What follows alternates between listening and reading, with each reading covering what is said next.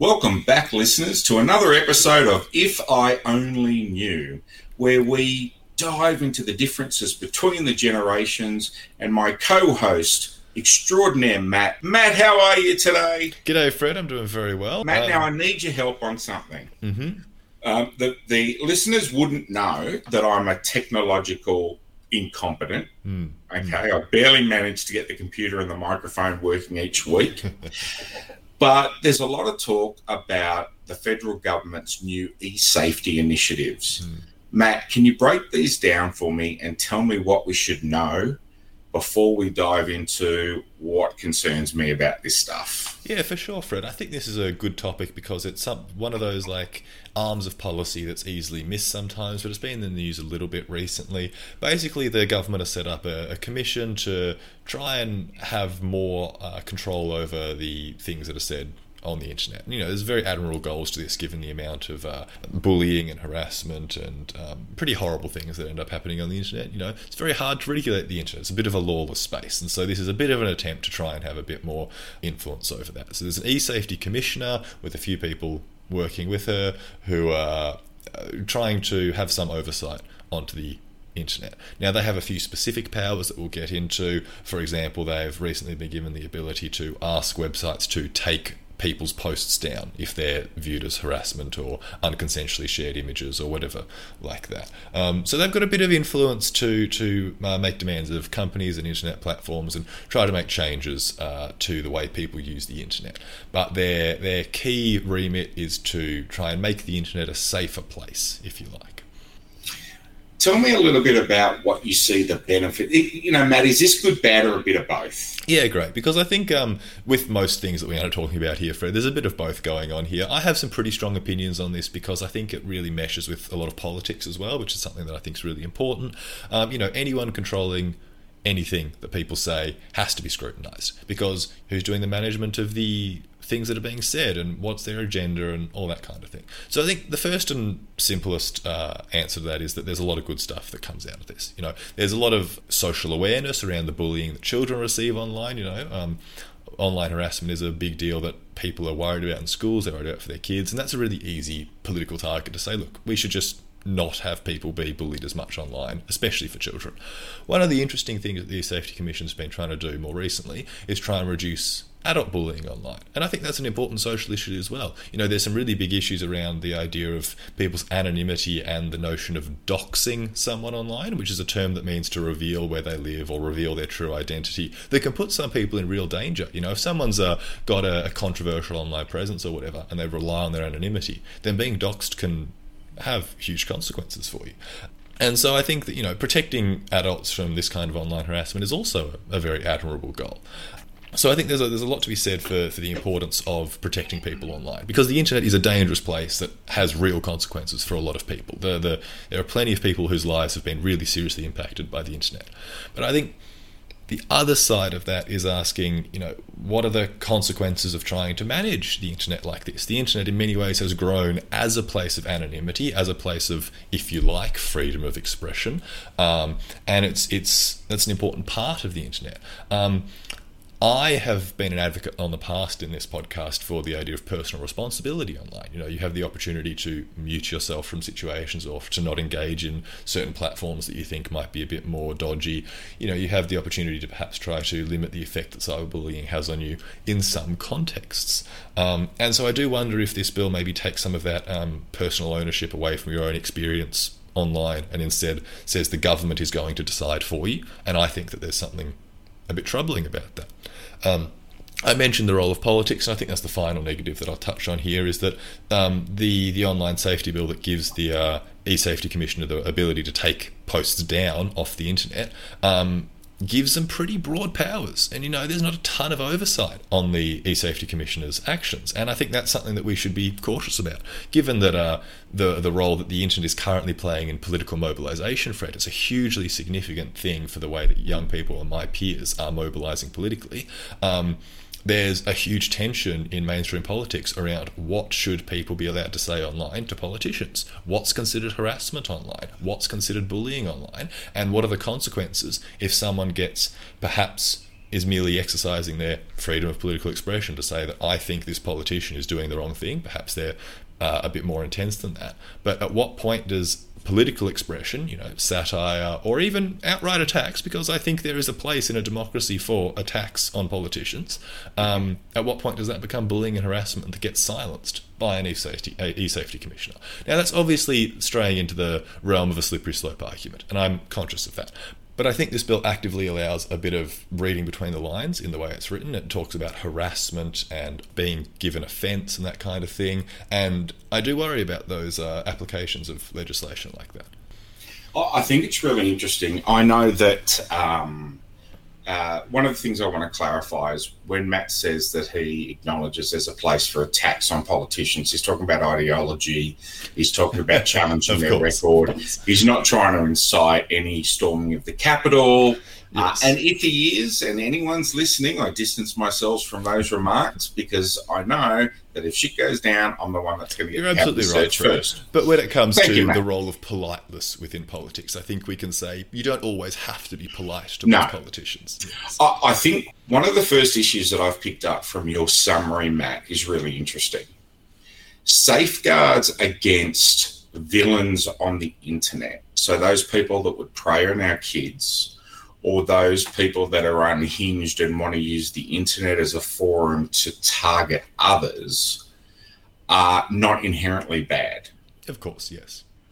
I do believe, um, having kids, that we are better to talk to them about exiting virtual uh, unsafe spaces the same way you would teach them stranger danger in the real world. Mm but I understand that some for for lots of kids, particularly when it's peer on peer bullying, it's very hard to disengage for fear of what you're not hearing that they're saying about you, so on and so forth. Yeah. I still think that's a person's responsibility. I think it's a school's responsibility. I think it's ultimately a parent's responsibility. I do believe that using the internet to seek out those that would harm others. For example, things like the pedophile rings that have been broken through internet sleuthing is a good thing. I think those people, uh, anybody that would harm our society that way, have nowhere to hide. I do worry, though, that you can start to use legislation like this to begin to silence fair debate. And what's harassment? Because you disagreeing with me three times and not allowing me to win an argument might be considered harassment. You sending five letters to the office of the Premier about um, uh, land tax might be considered harassment. Hmm. So I, I guess the issue is when it's about law enforcement, we have a lot of trust in our emergency services. And a big shout out to the emergency service listeners that do listen to this podcast. I think a lot of people, though, are a little bit more uncomfortable with government regulation. So I'm happy for ASIO and the New South Wales Police to be all over the internet looking for bad guys, right? And they should set up, as they have done and famously done, um, chat groups for dumb criminals to jump on board and trade guns and drugs and all the rest of it, and then be able to track them down to their homes and arrest them. I think it's fantastic. And I think if you're dumb enough to fall for stuff like that, you deserve to be at court. When it comes to government legislation, one of the issues that we constantly face is that the capacity for overreach and the abuse by bureaucrats who are unelected of our liberties is a concern for me. Um, I don't know that I trust the government to know where the line is, as you said, the slippery slope. So, Matt, do we need this sort of law? Do we need this commission? Or are the protections that are previously in place good enough? And, Matt, is this an election stunt? it's a really good question, Fred. I like this idea of do what we have in place already, is that enough? Because I was thinking that about myself. You know, I was like, is this even necessary? But I think that's because, you know, I'm a very comfortable person online. And so I think that uh, I don't see the need for this because I've never had to be on the receiving end of too much of this kind of stuff. And so I think because of the our inability to remove such predatory behavior online, does necessitate more action from the government.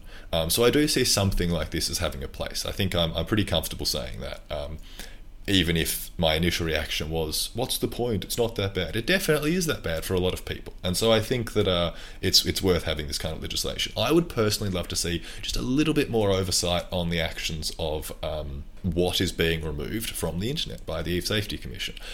I am under the impression, while I'm no political expert with uh, having not followed this too closely, I believe that there have been proposed amendments to these bills that would result in it being like independently reviewed after two years to see the effect it's had. That kind of thing. I think there's a, there's an important place for that kind of uh, change to something like this.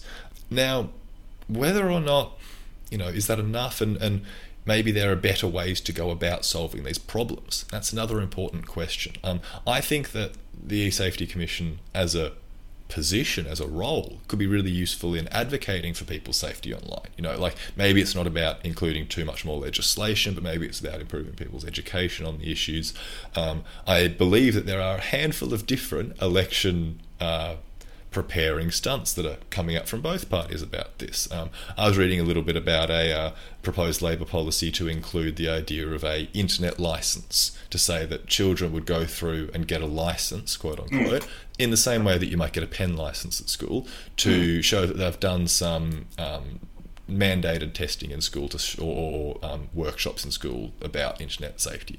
Now, the problem with that, of course, is there are plenty of uh, workshops online in school, and people still have horrible things happen to them. So yes. I think it's not that simple. Um, and and there do need to be some teeth to this legislation. Um, I do think, though, for me, that the way in which this kind of control of the way we speak has seems to have crept up on me. I think um, I, I, didn't hear too much spoken about this in the media mm. beforehand. Uh, I think that has me quite worried. Ultimately, um, there's a final thought, and this is a little bit more technical, perhaps, but um, there seems to be a little bit of an effort in Australia to make. Uh, platforms on the internet like social media companies be treated like publishers. So a publisher has a responsibility to mediate and control the content produced on its platform, Currently, social media platforms don't have that responsibility. And to my mind, it's important they don't have that responsibility because social media platforms, to me, are merely a uh, veggie patch where people plant their own opinions and create their own communities or whatever, rather than yep. a curated, edited uh, platform where people um, publish, you know, thought out and, and moderated ideas. And so, as much as there are consequences to that wildness to them, I do think that's an important part of the internet and it's facilitated by its anonymity a process like the ability for the e-safety commissioner to demand certain things get taken off of these platforms feels like another push to make these platforms get treated more like publishers. And that's yeah. something that i'm personally and uh, admittedly somewhat technically opposed to on principle. And so that's something that i disagree with myself. Can i ask a question about that? Um, big issue in the headlines this week about a podcaster. He's not at our level. That's right. Joe Rogan. He has about 11 million listeners, which is about 10 million 995,000 more than we do. That's about um, right, yeah. It's about right. But look, he's a peer, okay? um, and uh, people are attacking Spotify and suggesting that Spotify has a responsibility to curate his content. Now, Spotify, in response, have agreed to put up disclaimers around certain episodes uh, with a link to credible sources around issues like COVID. Mm, yeah. Would we be in a position?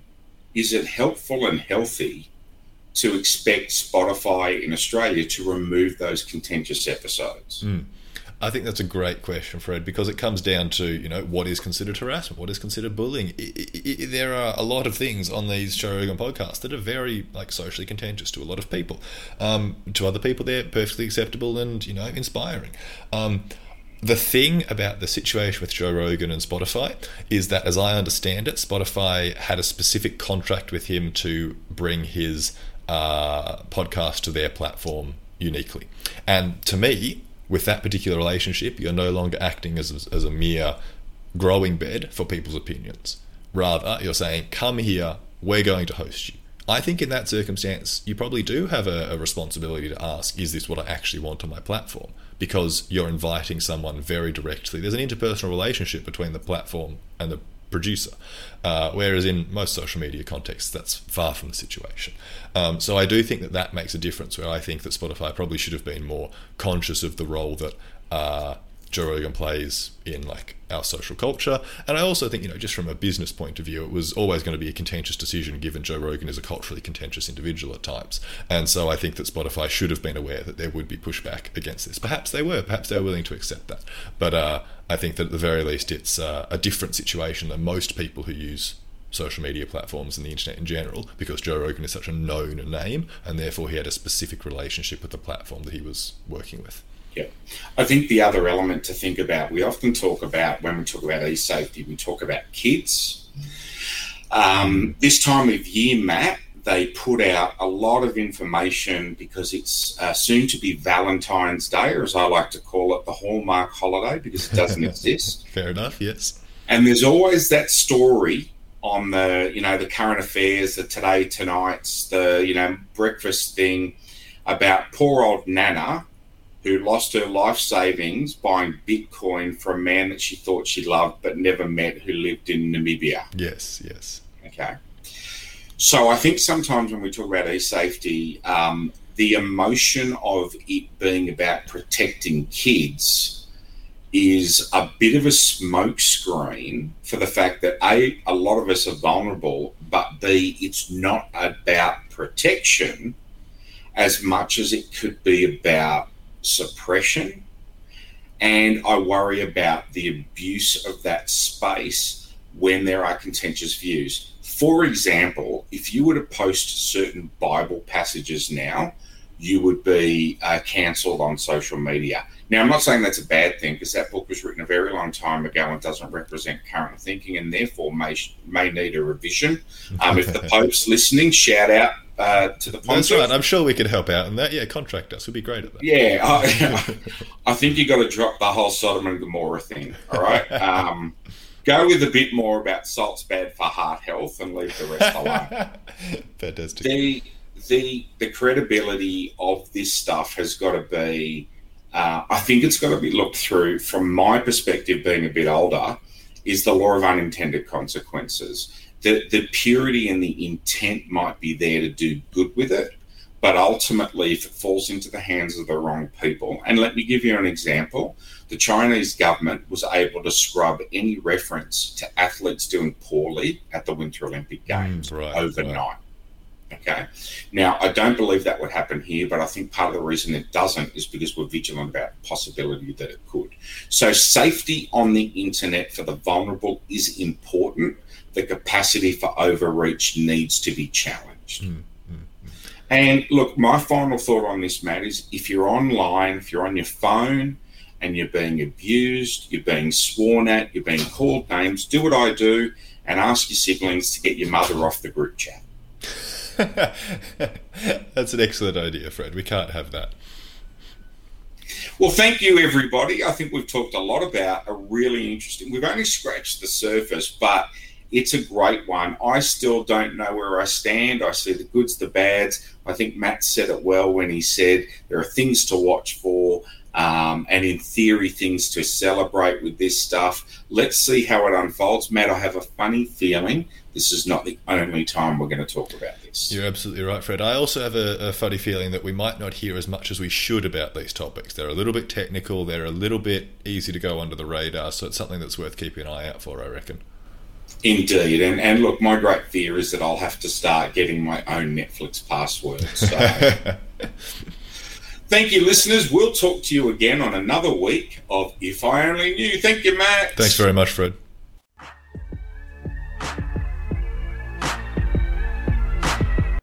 Thank you for listening.